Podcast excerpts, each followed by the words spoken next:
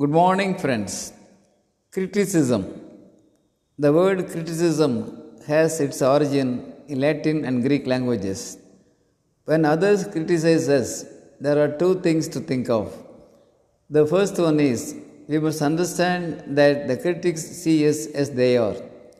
Sometimes they may not see the better side of things deliberately or unknowingly, but we must give them the freedom to comment. The second thing is we can consider a critic as a mirror. A mirror spots the dirty spots of the face and helps us a lot. Similarly, constructive critics reveal the negative aspects of our work. Most of the time, these critics are evaluative and we must welcome them.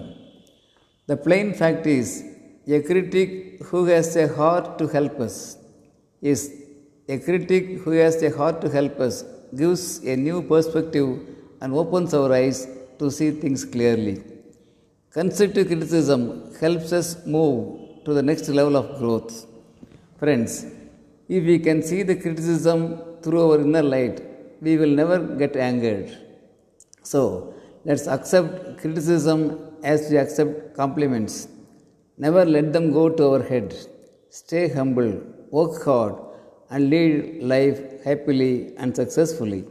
Thank you. Aranga Gopal, Director, Shibi IAS Academy, Coimbatore.